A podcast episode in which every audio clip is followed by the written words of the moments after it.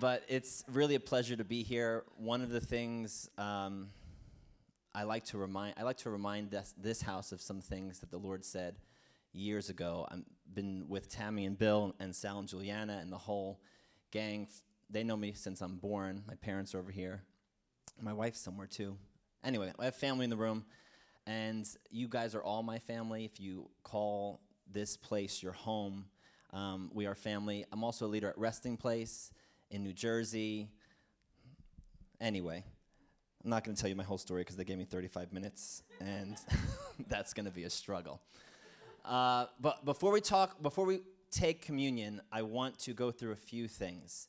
Uh, I had a dream, which I'll share with you guys in a little bit, about this season that we're in and where we're going in regards to communion, but just knowing the scripture, there's things that need to take place in your heart and in your mind before you even come to the table of the Lord.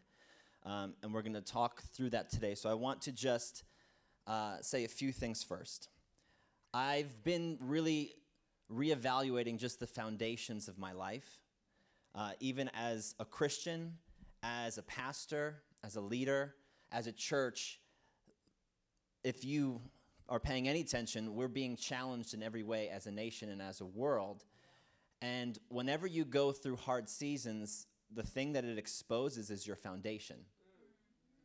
You know, if you if you build a house, the house is fine when the sun is out, but the moment a storm comes, it challenges the things of the structure of that which you're living in.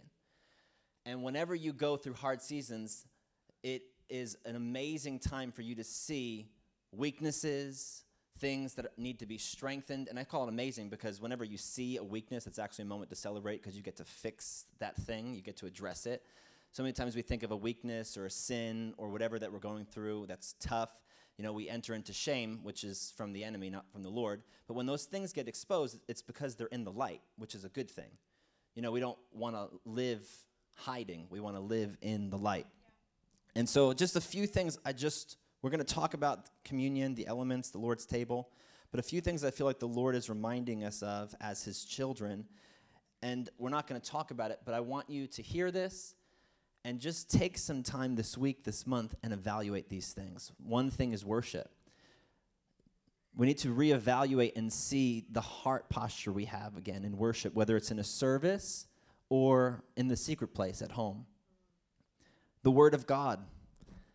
This is huge. You know, when we go through hard times, all of a sudden now we're looking for a scripture when in reality we should have knew where it was before the hard time got there, right? And so if we're not in this on a daily basis, then we can know that there is some weaknesses in our heart. You know, it's because it's our daily bread, right? There's something new. And some people tell me, like, well, Rich, I don't read every day because I don't remember what I read. And I love what Bill Johnson says. Well, I don't remember what I had for dinner three weeks ago, but it still nourished my body and gave me life. And so, just because you can't remember everything you read in this book doesn't mean that it doesn't hold value or actually change who you are and nourish your body, give you life and health, right? Things like prayer, so things like honor, lifestyle of Christianity, not just the practice of it. It's what we do every day. Things like deliverance, right? The gifts of the Spirit, evangelism, the go of the gospel. You know, the prophetic in the last days, all shall prophesy. The gift of tongues, healing the sick. I mean, this is all in the Great Commission, right? We need to continue to evaluate our identity. Are we walking as royal sons and daughters? Are we walking around as if we're part of the king and his kingdom? Or are we walking around as orphans? Baptisms, and I say baptisms because it's actually plural. There's a baptism of water, there's a baptism of the Holy Spirit, there's a baptism of fire, there's a baptism of power, there's a baptism that brings boldness. And we see all throughout the early church in the book of Acts that there was multiple baptisms of the Holy Spirit with the same people. It's not just one baptism, it's multiple, right? Supernatural protection from harmful and poisonous things, again, in the Great Commission. Boy, do we wish we had revelation on that right now, right? We wouldn't walk in fear. Right? The world has a pandemic, but the kingdom doesn't. right?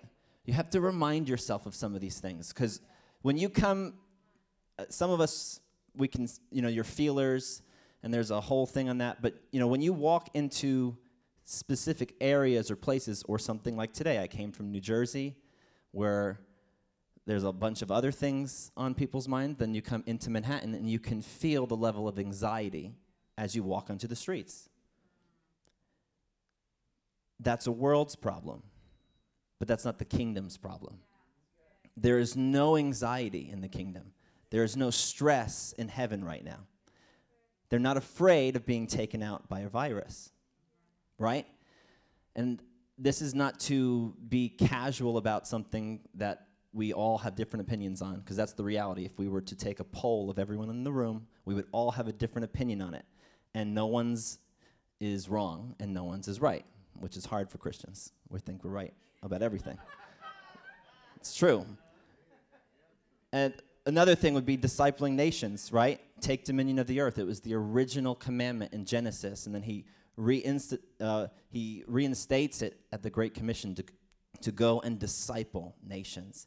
These are just a few things. We, I can really go down a list, but few things that are supposed to be foundational to Christianity. Even in Ephesians, it talks about, you know, I don't want to keep having to go over the same childish things. And then he lists things that most of us would really attribute to super Christians, but reality, these are for baby Christians. This is supposed to be normal. This is supposed to be every day. And so, let me take a sip here.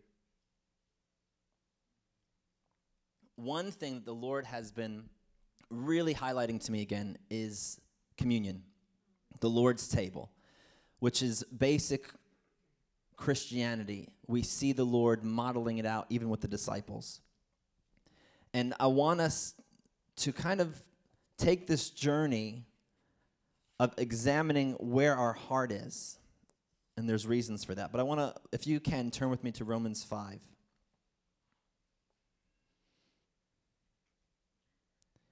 I'm reading at the, uh, out of the Passions Translation. Any paper Bibles here? It's okay. a few? Yes. Sorry, when you take turn with me, you don't hear pages turning anymore. It's like, and the phone, not even a click. Anyway, uh, I do want to read quite a bit of this. Is that okay? Yeah. All right, good. I was going to do it anyway, but it's fine. So I love this because it's kind of setting the stage for just this comparison of before the cross and after the cross, right? When Adam, um, I'm in Romans 5, verse 12, I'm reading from the Passion Translation. It says, When Adam sinned, the entire world was affected. Sin entered the human experience, and death was the result. And so death followed this sin, casting its shadow over all humanity because all have sinned. Sin was in the world before Moses gave the written law, but it was not charged against them where no law existed. Yet death reigned as king from Adam to Moses, even though they hadn't broken a command the way Adam had. The first man, Adam, was a picture of the Messiah who was to come. Now, there's no comparison between Adam's transgression and the gracious gift that we experience, for the magnitude of the gift far outweighs the crime. That is incredible. The magnitude of sin, basically, if you take all of humanity's sin and you add it together, it doesn't even come close to comparison to the price that was paid. And not just the price that was paid, but the grace that is released. Meaning this we get so caught up with the power of sin in our own personal life. But the reality is, if you take all of man's sin from the beginning to the end, it wouldn't even compare to the power of his grace to set you free and keep you free. And that's like, you know, we're talking about tens of billions of people sinning tens of billions of times versus one man's grace. M- meaning sin has no power over you unless you give it power on a daily basis. Now, there's no comparison, right?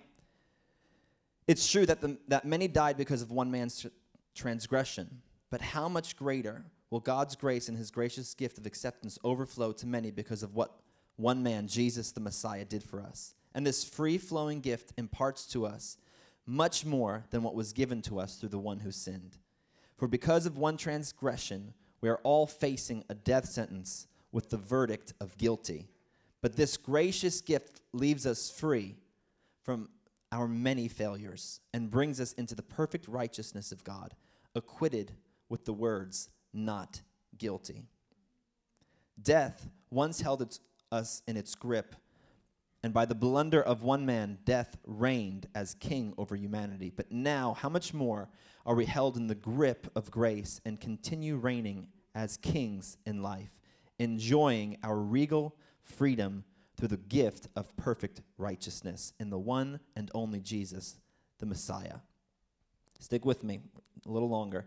In other words, just as condemnation came upon all people through one transgression, so through one righteous act of Jesus' sacrifice, the perfect righteousness that makes us right with God and leads us to a victorious life is now available to all. One man's disobedience opened the door for all of humanity to become sinners. So also, one man's obedience opened the door for many to be made perfectly right with God and acceptable to Him. So then, the law was introduced into God's plan to bring the reality of human sinfulness out of hiding. This is incredible because before the law, there, sin existed, there was just no penalty to sin because there was nothing to bring it into the light. But the law came to be so that sin could come out of hiding and into the light. The law it, became a, a stranglehold on the people because they could never keep the law. But it was an invitation and a foreshadowing of a grace that would come in a new covenant with a king who would live perfectly. And through one man's obedience, living life rightly, Jesus would come, take upon it, actually says it, it he trades his righteousness for all of our sins and takes it as his own and brings it to the cross. Now, we all believe that and say, Amen, yes, he did it. But the other side of the, tra- the trade is we got righteousness. And what we do, and we're going to talk about this again, we continue to put back on the sin that he took off of us voluntarily. And I want us to explore this. You guys good? Yeah. All right, if you're at home, say you're good. Awesome. So then the law was introduced into God's plan to bring the reality of human sinfulness out of hiding. And yet, wherever sin increased, there was more than enough of God's grace to triumph all the more. Where, where sin abounded, still grace abounded all the more. And just as sin reigned through death, so also this sin conquering grace will reign as king through righteousness, imparting eternal life through Jesus our Lord and Messiah. And then I'm not going to read it, but in Romans 6, he, he begins to do this phrase, this question, and then he dives into it. And then he asks the same question and he dives into it. He says, So what do we do then? And he asks, Do we then persist? Do we sin so that grace will abound? Certainly not. And then later on, he'll say, again in verse 15 of chapter 6, What do we do then? Should we sin to our heart's content since there's no law to, con- to condemn us anymore? So basically, he's saying, Should we sin more so we get more grace? Or because we're covered in grace, should we just sin because there is grace? No, certainly not. Because grace is not a, a, covering for you to continue in sin. Grace is the freedom to walk free from sin. Okay? So why am I saying all this? This is I know it's theology. I know it's like yes, get rich. I get it. We have sin. There's grace. We're set free. There's grace is always available. But but the reason I'm saying this is you can go a, a whole day without sinning. You can go a whole week without sinning. There's actually grace to go a whole year without sinning, right? Because His grace is not dependent upon your ability, it's dependent upon His ability. In Ephesians, it talks about the way the Father sees us, which is important because I don't want to think a thought or, or see myself any way that God isn't seeing me or think a thought about me that God's not thinking about me. So I have to change the way that I think about myself and my sin and my struggles to align with the way that God is thinking about it. So in Ephesians, over and over again, it says that he sees us in Christ, wrapped. In, so when the Father sees us, it's as if Jesus is all around us. So he's got his Jesus glasses on. He's looking through the Jesus lens. And when he looks at you, he's looking through that lens, which means what? You're covered in blood, you're righteous. And over and over again, it says that he sees us in Christ. And he opens up Ephesians and he says, he says, I write to the devoted ones, to the saints. Saints means the holy ones. I write to the ones who have been made holy. So if you're struggling with something today, which this is appropriate to talk about, right? Because we're about to take communion and we need to take communion with the right heart. But if you're struggling today with cyclical sin, if you're struggling today with thoughts, with anxieties, with fears, with, with different things that cause you to stumble on a daily basis, Ephesians tells us we cannot do anything to make ourselves holy. Meaning, there's no, the, the practice of self discipline, which is from the Lord, is not the thing that makes us holy. The thing that makes us holy is Him. He's the one that does the work. And then we walk in obedience to resist temptation so that we don't put back on the old man. It says in Scripture that that our old man, which I've thought about this the other day, we always talk about the old man, and I just never know who's watching. There's not like an actual old man somewhere in church. It's our old self, and we we like, well, Rich, I get it, but actually, unsaved people would listen to this and be like, why do they keep talking about the old man? Who's this old man? But it's we. It says when we, when the Lord died, we died with him. We know this. You died with him. The scripture says you died with him, you were buried with him, and you were raised up with him, and now we're seated at the right hand of the Father with him. Okay, that means your old man is dead. But all, over and over again, I watched people try to revisit the grave of their old man and his old ways to raise him back up and live an old lifestyle. But when you do that, you're doing that outside of him. And what Ephesians is saying, if you want to be free of those things, then stay in Him. You're dealing with addiction, then stay close to Him on a daily basis. What does that look like? It looks like what we said before worship, being in the Word, yeah. prayer, living in honor, a lifestyle of, of Christianity, working through deliverance, talking about the gospel, the gifts of the Spirit, reminding yourself of your. I mean, revisiting the foundations. You have complete power over sin. And so when you enter into it, you need to ask yourself why. Maybe it's not saying no to something, but there's more power in saying yes. Maybe if you didn't try so hard not to do something that you end up doing again anyway, but you started to say yes to Him and spending time with Him, then you wouldn't even need to say no to something because the desire for that would leave.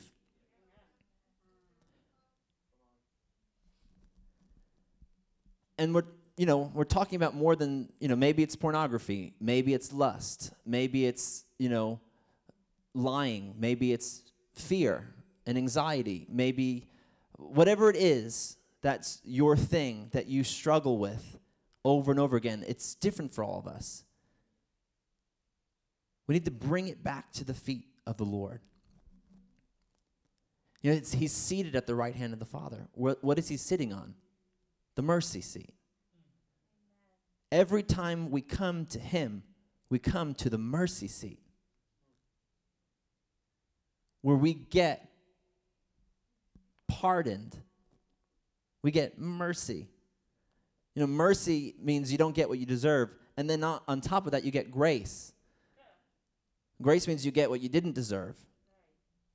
Mercy is when you get pulled over the, and you were speeding and you didn't get a ticket. You got mercy. Grace is when you get pulled over and you were speeding, and instead of giving you a ticket, he gives you $10,000. That's grace. That's grace. You showed up completely undeserving, and he gave you something you didn't even ask for to benefit you. It's his supernatural enablement upon your life so that you can do what you need to do in the moment you need to do it. We're buried with him, we're raised with him.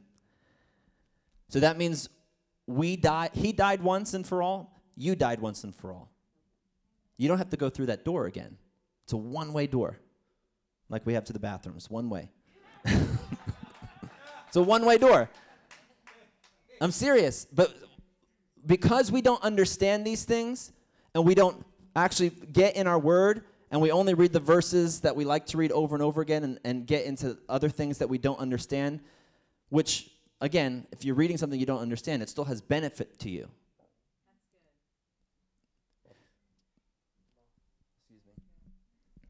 Do you get that?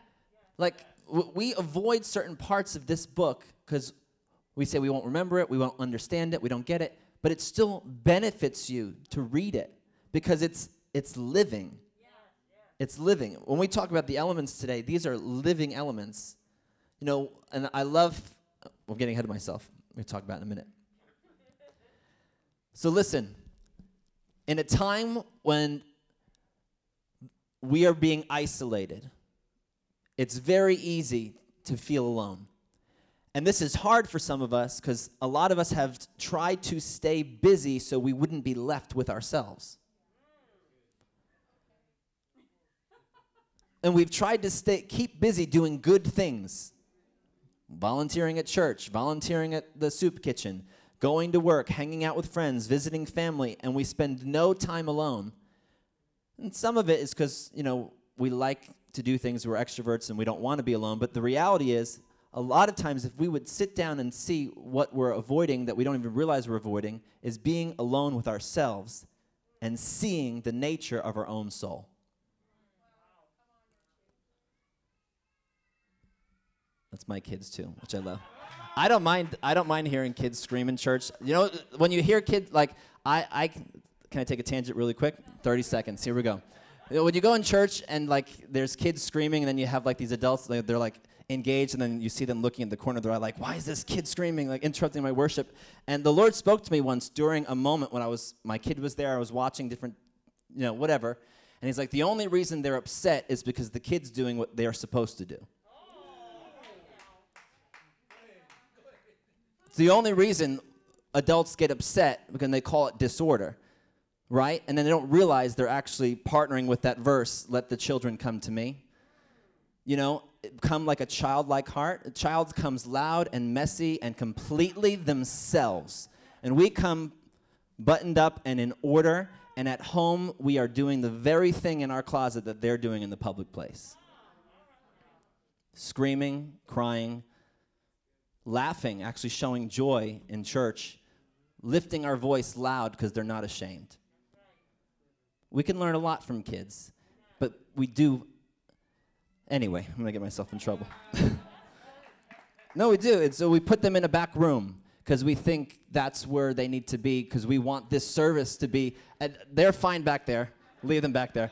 Leave them back there.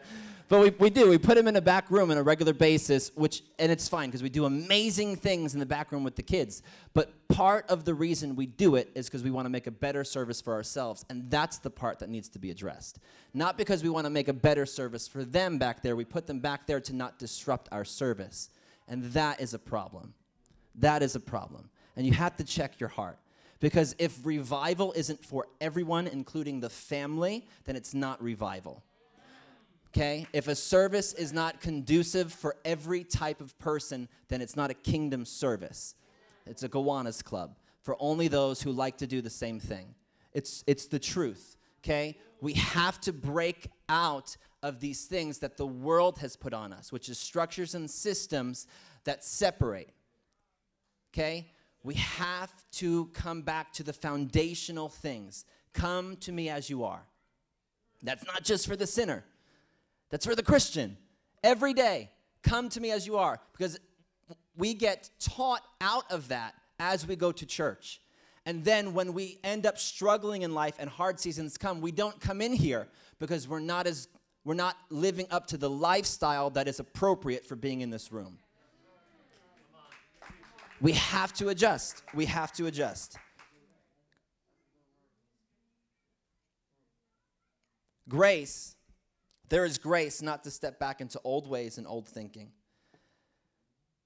And I love this, and I'll say it again. Romans 5, verse 20 says that he brought the law to bring the reality of human sinfulness out of hiding. He wanted it out in the open, not to shame us, but to set us free. He, you know, and we say like the law was replaced by the new the new covenant with with Jesus, but in many ways he actually made it harsher. You know, you know, old covenant, do not murder. New covenant, if you do not love your brother, you've murdered him. Old covenant, if you have sex out of marriage, that's adultery. New covenant, if you just look at someone with adulterous eyes, that is as if you committed adultery.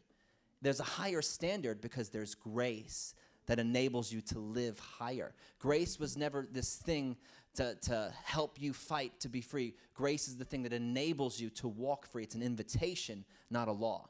And the new covenant, it's an invitation, it's not a law, because he doesn't want slaves, he wants sons and daughters. He gives you free will and free choice to do what you want to do, so that when you choose him, it brings him delight. We have to pray, Lord, shine your light in the dark places.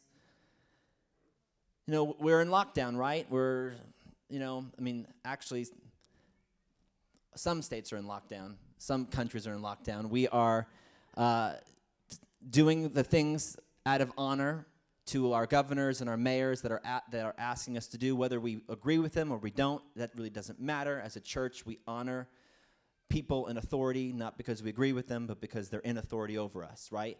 They're not asking us to worship another God. If they did that, we would not do that. They're asking us to wear a mask and they're asking us to stay six feet away. Um, and so we honor it. We do it while we have to, right? And there's different opinions on different things. But the idea is this one day we're going to open back up. One day we're not going to have to social distance. We're not going to have to wear masks. We're not going to have to do streaming. We will come back to quote unquote normal. But if we think we could come back to normal church and do the same thing we did yesterday, then we have a big problem. And if the goal is just to get back into church and do the same thing that we were doing, then we've not reevaluated the foundations. You have to understand what's happening in the natural is only a signpost of what's happening in the supernatural. Okay? There's a war going on in the heavens. A war going on in the heavens. And we need to tap into what's happening in the kingdom of heaven and let it be manifest on the earth. Okay? We can't walk afraid anymore. You know, we don't walk foolishly, but we don't walk afraid, right? We're not afraid of a virus. We're not afraid of unemployment. We're not afraid of a, racial issue. We're not afraid of a sin issue. We're not afraid of persecution, though what we're experiencing in America is not persecution. No one's killing you, no one's putting you in jail. They're just not letting you do certain things. It's not persecution. I've been in the 10/40 window. This is not persecution. And I know the American church wants to call it that because we want to be in with the persecution so we can put it like a chip on our shoulder, but we're not being persecuted. Not yet. Not yet. Okay? So this and this is not even because just I've have I went to a, nation where literally we can't post things on social media that we're meeting because well, I don't want the pastor to get arrested or beaten, okay, or his house to be raided. You don't understand? Like this is this is different. And I know there is real persecution that happens in the United States, but it's not nearly what we're calling it. But we're not afraid of it if it does come, okay? We're not afraid of it. And so, communion. I want to share a dream that I had. And this is all going to tie in together, and then we're going to take communion together. But the reason I want to talk about all of that is these things that I, I just kind of like, you know, if you have dirt in a vase that's filled with water and, and it just sits over, the dirt like will drop to the bottom of the vase. But when you pour new water in, that dirt will kind of like pop up and stir up, and then this, you'll see all this dirt rise, and then if you do nothing with it, it'll settle back down. That's what sin does in the life of a believer when it goes unattended to and goes without the pouring in every day. Okay? And so, what I wanted to do just now is pour in a little bit so that your dirt got stirred up. So you can see there's a little thing. You, we all have things like, oh, I probably need to deal with that, myself included, because you need to deal with that stuff before you come to the table of the Lord. And we're going to talk about that. But I had a dream. And in the dream, I was leading many thousands of people into a stadium. And as I was bringing them into the stadium, I was bringing them into side rooms, and there were at least three side rooms that I could see in the dream, but I knew all around the stadium. there were side rooms with people packed from front to back, left to right. They were not social distancing.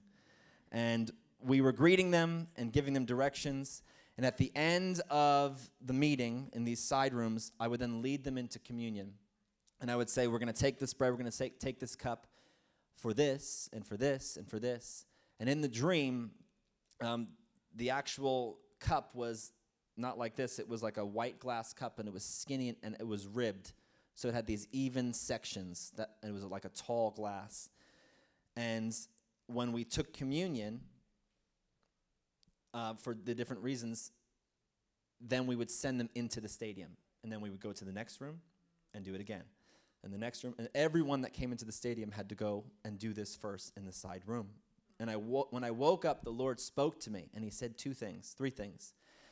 He said to me, He's like, Rich, if you or we, if we would commune with Him in the side room, the secret place, then he would send an apostolic release. He would send us into the public place of ministry. He said to have power in the public place, to be ready for stadium revival, we need to commune in the secret place.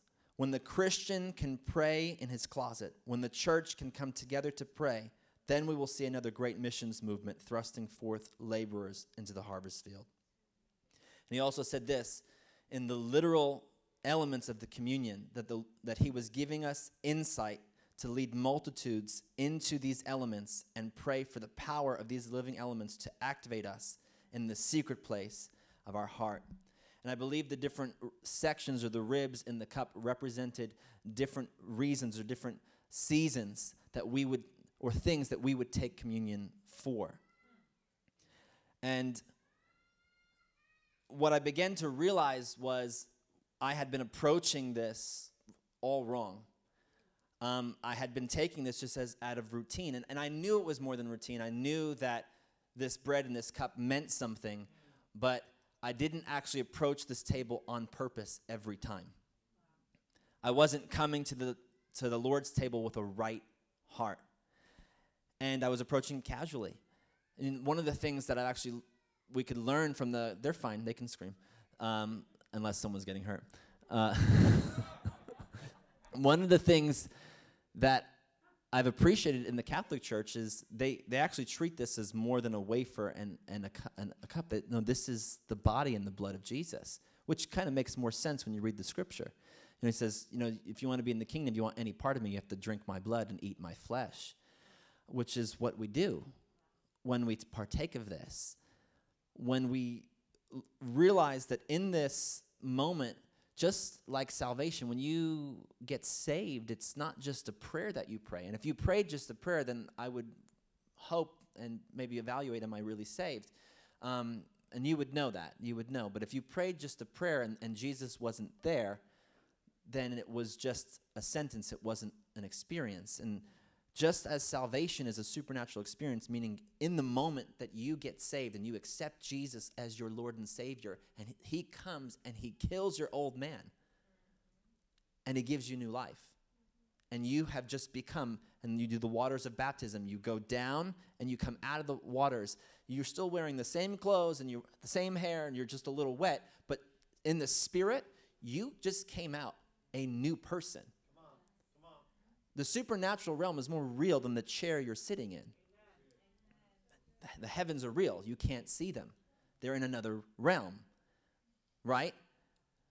It's more real than the chair that we're in, the ground that we're, we're walking on, the air that we're breathing. It's more real. When we partake of this and we do it with the Lord, it is an experience with heaven, with Jesus Himself. And, and I know we're running out of time.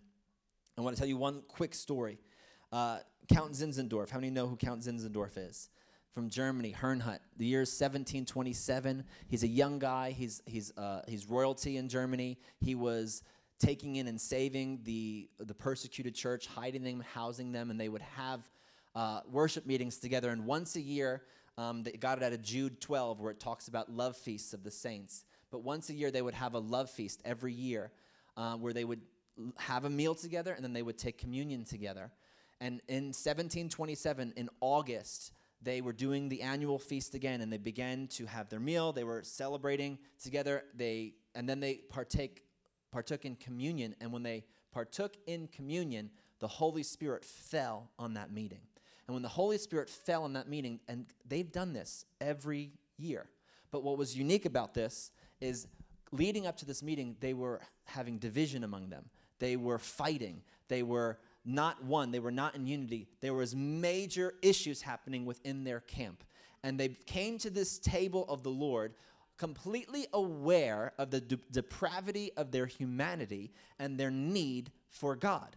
And so they came differently this year. They came to the place where it's like, we are all not okay. We're living in a situation that is not okay and they came with that heart and that need of the Lord to the table of the Lord. And with that heart, they repented. They repented one to another, repented before the Lord, and the Holy Spirit fell. And when the Holy Spirit fell, they ended up having hours of worship. After that meeting is when they decided to do a hundred nonstop night and day worship, and they launched a hundred years of nonstop worship and prayer out of a communion meeting. Out of a communion meeting. And 27 years, within the 100 years, so about 27 years in after that meeting, they start doing a missions movement. And in so 100 years, year 27, so let's just say for 75 years, they were doing night and day prayer and sending out missionaries. In that 75 year period, they sent out more missionaries than the entire, entire Protestant church had done for hundreds of years prior because of a communion meeting because they came to the table of the Lord with the right heart. They would sell themselves into slavery, the Moravians, so that they can go to places in Africa and Asia that had never heard the gospel. They completely lived life differently because they came to the table of the Lord with a right heart. And when they did that, Holy Spirit showed up and he baptized them with power, with boldness, and they began to go into night and day prayer for a hundred years. The only reason it ended is because they all just went out. They didn't just decide to stop doing it. They just all they were caught up in night and day prayer with the Lord for a hundred years, and by the end of it, there's probably one person left in the room. The rest of them had gone out to preach the gospel, and he's like, "What am I doing here?" I don't know if that's the actual story, but eventually it, it dwindled out. Not because they burned out, but because they went. They were sent. There was an apostolic sending, and it's uncannily similar to what was happening in 1 Corinthians. I don't have time to read it, but in 1 Corinthians 11, he, he says, I want to talk to you about this thing about the table of the Lord. And I wish I had good news, Corinthians, but I don't. You guys have been coming to the table with a wrong heart. There is division among you. There is fighting among you. The women are dishonoring the men. The men are dishonoring the women. You are doing everything the way that we didn't tell you to do it. It's wrong. And then you come to the table of the Lord and you wonder why you're getting sick, you're getting chronically ill, people are dying uh, of early deaths, and there's judgment coming upon you. And he's saying, because you've approached this with the wrong heart, with the wrong spirit. And he says, in verse 26 whenever you eat the bread or drink the cup you're retelling the story proclaiming the lord until he comes his death until he comes. For this reason, whoever eats the bread or drinks the cup of the Lord in the wrong spirit will be guilty of dishonoring the body and the blood of Jesus.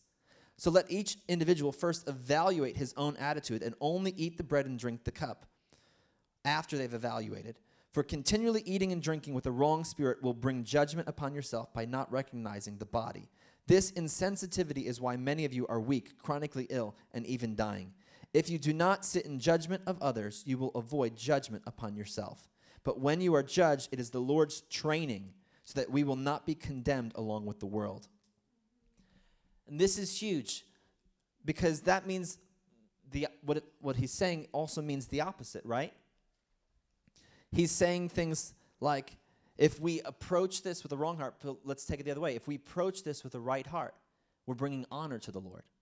If we approach this with a right heart, we're actually bringing honor to his body and his blood. When we approach this with a right heart, it's a gospel proclamation. We're, we're declaring, yes, he died, he was in the ground, he was raised, and now he's in heaven, and he's coming again. When we approach this with the right heart, instead of weakness, it gives strength. Instead of illness, it brings healing or prosperity to our body. instead of uh, early death, the, you know, coming to the table of the Lord can actually add years to your life. Wow. Literally. Wow. Literally. Because the opposite took years away. This, this is the Bible. It's not Rich. It's not Rich's words. It's the Bible's words. This was happening in a New Testament church. This was not pre cross, this was post cross. In the early church, signs, wonders, revival, more than we could even imagine that we've ever tasted of, they were experiencing things physically that were happening because of spiritual practices that were not being done rightly. And the same could be seen on the opposite spectrum when you see places that have, or things in scripture where they did this, the what we would consider Christian routine or practice in the right way, it brought a physical, tangible result on the earthly realm. We, I am daring to believe that if we would approach the Lord's table with a right heart, that we could actually see another outpouring of the Holy Spirit in our day. What if this is just one of many small keys that would open a door to revival? What if we begin to approach this on a daily basis, which means I'm going to evaluate my life. I'm going to I'm going to look at my heart, my body, my mind, the things that I'm struggling with and I'm going to repent of those things on a daily basis, on a weekly basis. What does that mean? It means I'm, I'm going to walk around every day in righteousness. I'm going to walk around every day free, completely covered in his blood, meaning I'm not walking in sin, I'm walking right. What happens if I walk right? I might just start hearing things. I don't mean like in your head, but the Lord starts to speak to you. Charismatic talk is so funny sometimes. But the Lord might begin to speak to me because the thing that was clouding my ears and my eyes has just been removed. The salve's been taken off of my eyes. If I come with the right heart to the table of the Lord, we do it as a community, we do it as family, we do it as a church. What if a movement gets birthed? Because we've made ourselves ready. We're coming with, you know, and there's other things to do, other these foundational things, things like getting oil in your lamp daily.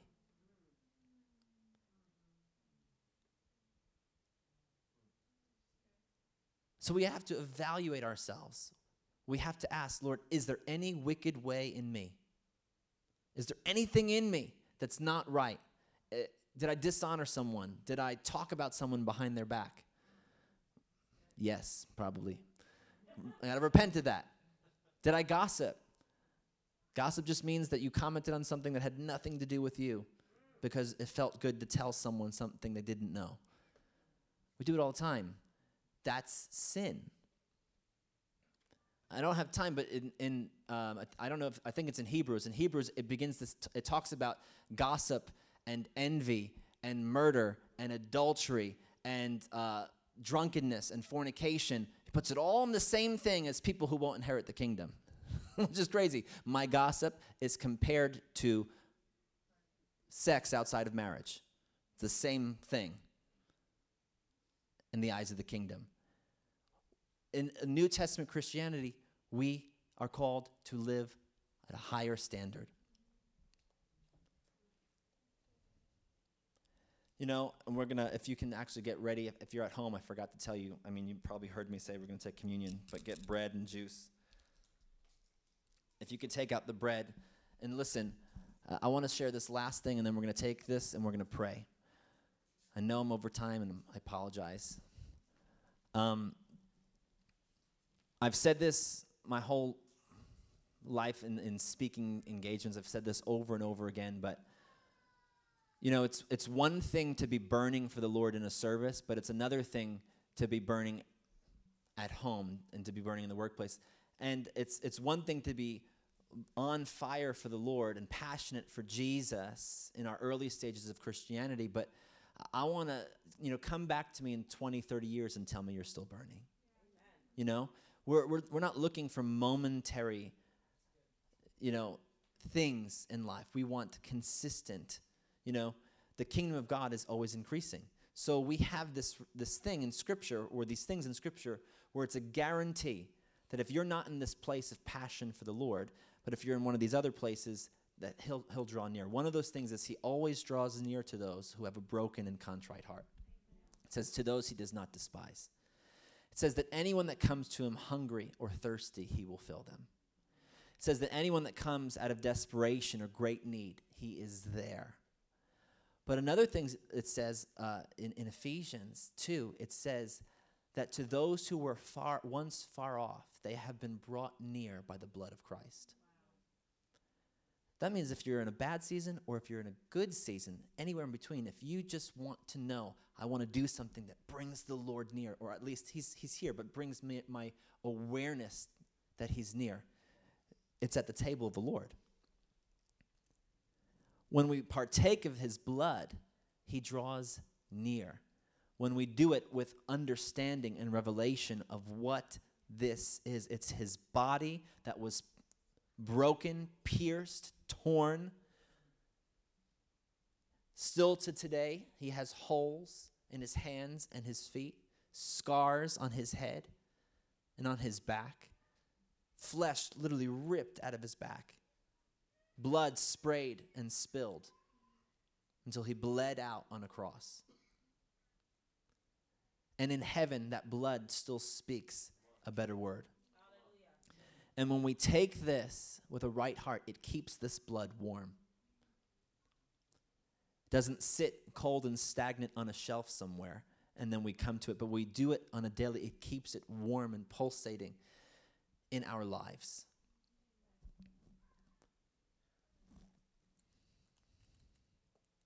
I need to ask myself these questions. And, you know, it's you know, am I passionate about Jesus still? I know I'm passionate about rewards credit cards because when someone just mentions it in passing, they don't even know. I got like 30 things to tell them on what card they should get. And we all have passions, right? Where someone just brings up a topic and maybe we're tired or whatever, but the moment they brought it up, it's like all of a sudden we're awake and we can talk for it for like two hours. Maybe it's sports, maybe it's it's clothing, maybe it's whatever it is that you're passionate about and it's brought up. It life springs out of you. Does that happen when Jesus' name is brought up? Or when we hear it or we come to a service, are we waiting for something to be built up in us that we're probably picking up from someone next to us because it's not actually bubbling up from the inside of us? We need a renewed life that comes at the Lord's table. We need passion that comes from the body and the blood of Jesus.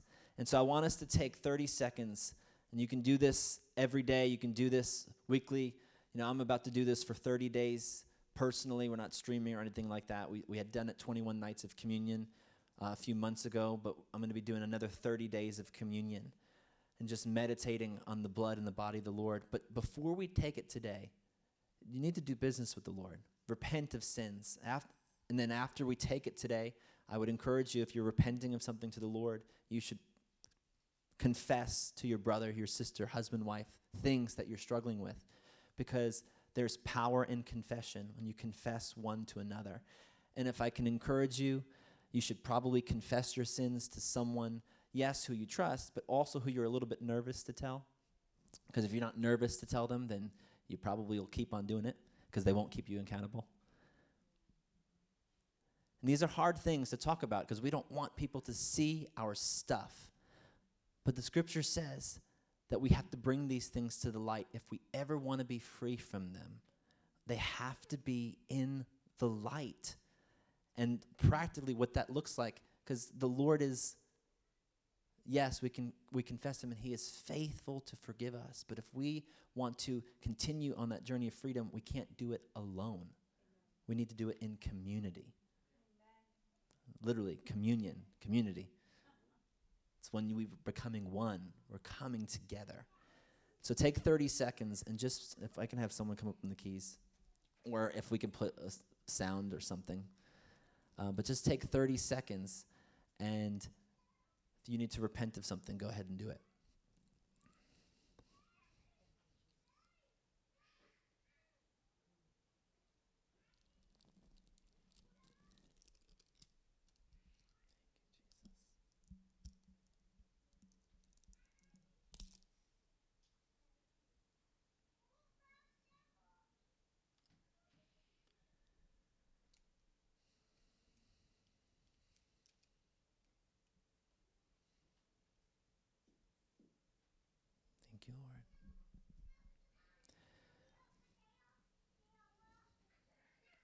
Lord, we thank you.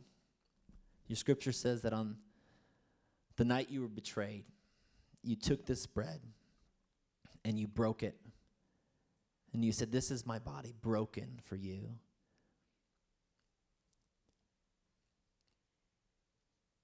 So, Lord, we remember your body that was broken. We remember your body that was torn for us.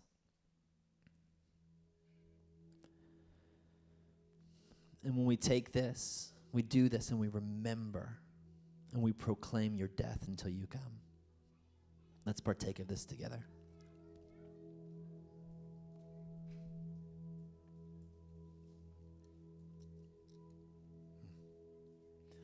And he said, In the like manner, they took the cup. He said, This is my blood, the blood of the new covenant that was shed for us. It's the blood, it's the cup of grace. It's a new covenant, a new promise that He made to live differently, and it covers. Let's take this cup today together and remember.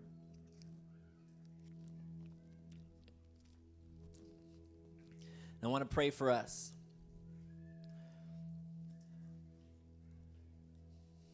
They were at the Last Supper with him, and they did this, and they didn't probably fully understand, but then he would die, he would be beaten, we would have the road to Calvary, and they would witness these things. They would witness their best friend, their Savior, their Lord, go through the most horrendous of things. And then he died, and then he rose again, and he revealed himself to them. And then he says to them, because they probably thought this is it, the kingdom's here. And the Lord was going to establish his reign. And then he says, No, it's better that I go because a helper is coming. He was with them for about 40 days, and then he ascended. He literally went into the clouds, or the clouds engulfed him and took him up. And then maybe 10, 12 days went on after that. And he said to them before he left, the last thing, he says, Tarry in Jerusalem until you're endued with power from on high. And many theologians believe that the upper room they went to is the same room that they had the Last Supper with the Lord. And many of them believe, I can feel the presence of the Lord as we're talking about this right now. Many of them believe, and I believe, that they, they partook of communion because he said, Anytime you gather together, do this now in remembrance of me. He had just left them. They're one day, two days, three days, four days now. Five days ago, he was with them in a resurrected body. And they're taking communion only this time. Last Supper, they're just eating bread and drinking wine, like, what is this crazy Messiah saying? Only this time, they're like, I'm eating his body. I'm drinking his blood. And they're remembering these offensive statements he would say to the Sadducees and the Pharisees Eat my body, drink my blood. They're remembering when he would say to them,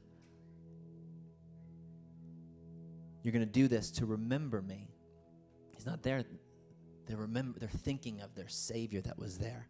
And they would pray and they would gather and they would wait at the table of the Lord. And what happens? The Holy Spirit falls 10, 12 days later. The Holy Spirit falls with fire. There's a sound released that draws 10,000 people, probably. 3,000 people were added to the kingdom, so there was probably multitudes more. A sound, a supernatural experience that drew all men to the sound of heaven. To hear in their own language. Why? Because the table's for every culture, every ethnos. The outpouring is for every people group. And it's for us today.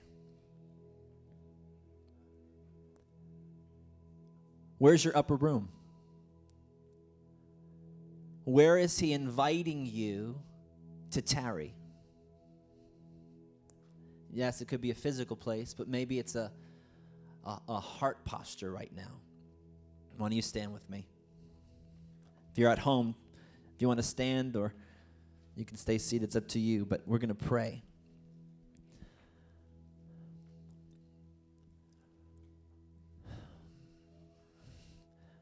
I'm daring to believe that as we are in the most darkest hour, that the church will shine her brightest that the Lord will pour out his spirit. We need a fresh outpouring of the Holy Spirit. We need an Acts 4 baptism of power and boldness, that we would love not our lives even unto death.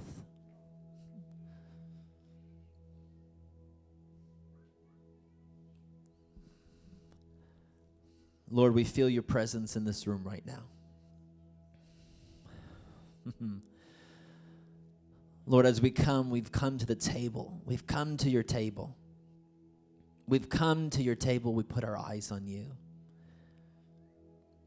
Your word says that you set a table before us in the midst of our enemies. So, yes, our enemies at the table. We're at the table, but you're at the table. Who do we choose to look at? we could look to see what the world is doing and live in that way of anxiety and fear. We can navel gaze and look at ourselves in shame and condemnation, or we can come to the table of the Lord, bring everything out of hiding and look at you.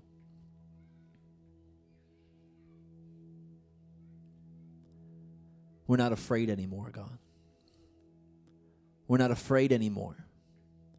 Forgive us, God, for not coming to the table with a right heart. Forgive us, God, for not approaching the elements of your body and your blood with understanding and revelation. Yes, we are longing for the day where stadiums would be filled with worship, with adoration, with the gospel, that stadiums would become necessary because of the outpourings of salvation But we understand that it's in the side room. It's the secret place, our upper room, our side room.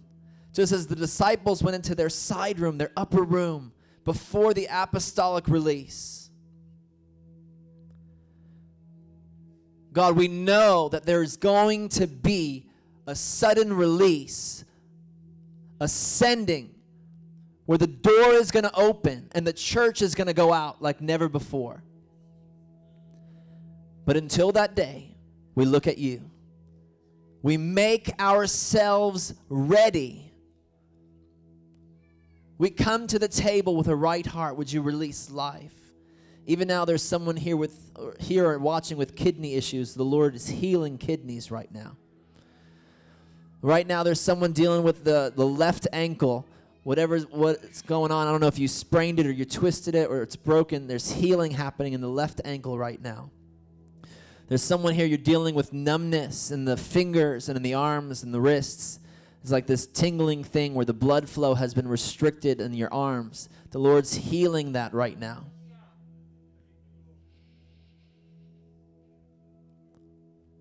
Some of you, the Lord wants to remind you of the things you did at first.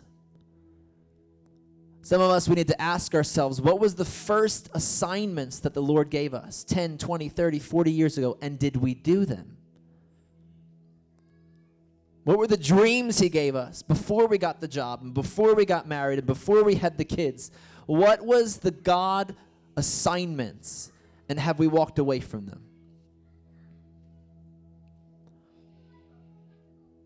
Have we let life dictate our steps? And have we forgotten the things we've journaled about and dreamt about? Remind us. Even over this house, this is a governmental center.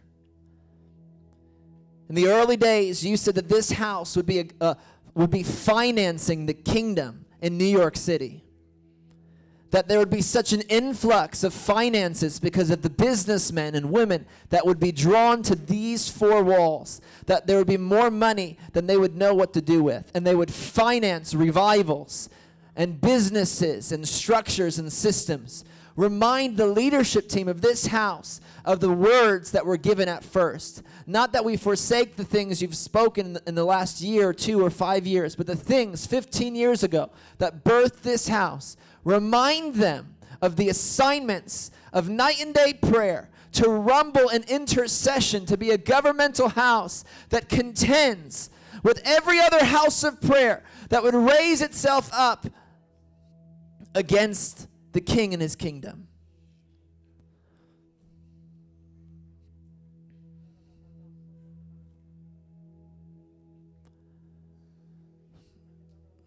There's some of you that are watching at home right now, and you're literally, you haven't left your apartment because you're crippled in fear. And I'm not here to shame you or say anything to you, but I want you to know that He is not the one that gives a spirit of fear. And it's time to bring that to the Lord. There's some of you, when someone walks too close to you on the street, the anxiety spikes. He's not given you a spirit of fear. That is the spirit of the hour of the age.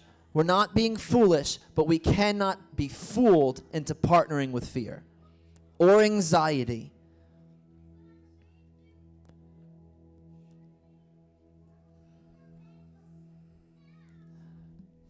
Jesus, come increase your presence.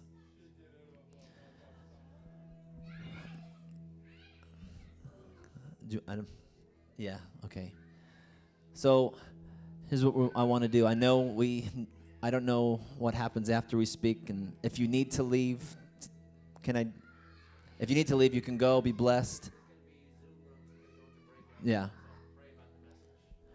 Online, there's going to be Zoom rooms that happen where we can be. You can receive ministry to pray about the message, but before you transition them, I just want to pray over you one last time just put your hands before the Lord. Right now, Lord, I just ask for grace to be imparted. Supernatural grace right now. Supernatural grace right now. Supernatural grace right now.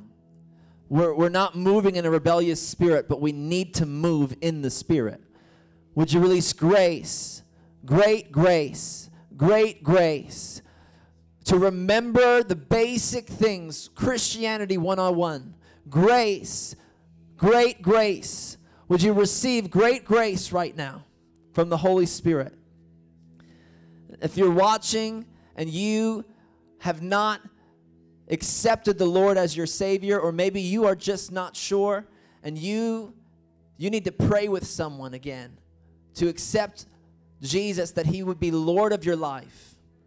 That he would be the one where you would just say, I want today, I want to make sure that today I'm living my life from this, this moment forward for Jesus and only Him. And you want to accept Him as your Lord and Savior. When you go into a, a, a Zoom room, tell them, email, what's the, what, how can they email? Contact social media, info at Life Center, lifecenter.nyc.com. If you're in this room, you might need to tell someone in the ministry team Maybe it's first time coming to the Lord, or maybe you need to recommit your life to Jesus. Maybe you've been backslidden. You're watching, you're in the room. I'm telling you, if you've lost your passion for Jesus, you need to sign back up again. You need to sign back up again. He is the only way to the Father. He is the only way to heaven, is Jesus. He's the only way. There is no other way. There is no other God. It's Jesus. And if you call on his name, he will meet you right where you are. Be blessed today. And so, even in this room, I know we are going to pray for one another. And, and if you want prayer for me, I will pray for you and we'll f- figure out how to do that in this room. But I want to encourage you and leave you with this. And again, I apologize for going so long this morning. Evaluate your life. Not with shame, not with condemnation, but just look upon your life and just say, Am I burning again? You want to know how uh, the easiest way to set your life back on fire? If you have a match, there's two ways for that match to be lit. One way is friction. You strike the match and the fire will ignite again. And the Lord will do that in your life if He needs to because He desires your heart to be on fire. But there's an easier way to light the match. You take that match and you bring it next to an open flame, it'll catch up right away. Get around people that are burning. I've said it for years. You probably heard it in youth group, but as adults, we need to be reminded. Uh, our parents told us, you are who your friends are. You want to know the nature of your life unless they're your ministry, right? But your the people who you minister to are not really your friends because friends should be pouring one into another. Not that people are projects, not going there. But If you want to be burning, get around people that are burning. Even in the church, you might need to make some new friends that are burning, that are on fire, that are passionate again, who are dreaming the dreams of God. We have to catch this again. We have to get back to the basics and the foundations of passion for Jesus and His Word, of worship, of prayer, of getting in the Scripture daily, taking communion, maybe daily, maybe weekly, and treating it not just as routine. We can't come casually anymore to the throne of God. We have to come boldly to the throne of grace. Your sons and daughters, you get to bust through the door anytime you want. You do, just as you are. And so I'm going to hand this over to Bill, but if, I'm also here to pray for anyone that needs prayer. But bless you guys. Be encouraged today. The light is shining. We're going to be in New York City Resting Place. Uh, 3 p.m. this coming Saturday for an outreach meeting at Washington Square Park, and then 6 p.m. again for a night of worship in Washington Square Park. We'll have baptisms, most likely again. And we're just going to be preaching the gospel, believing for souls and salvations, but we're going to be releasing a sound in the city. Listen, we're coming from New Jersey. Come on, New Yorkers. We're coming to your city. We're coming to Washington Square Park to worship. Bring your masks, social distance. If you want to stay 200 feet away, do it. Just come. Come. Get out of your normal routine. Get out of your normal COVID routine. I'm telling you, get out of your normal routine that has become a new normal that's left you stagnant and questioning people. Where have you been? Who, just stay six feet away and love them if, if, if that's the posture of your heart. I'm telling you, I'm telling you. We have we're going to be come out of this rusty in relationship and not actually know how to be in community. So practice community whether it's through zoom or through a phone call or you know with people you feel but practice community around the presence. Keep doing it. Keep doing it i'm telling you i'm telling you. The lord is here. The kingdom is increasing. I love you guys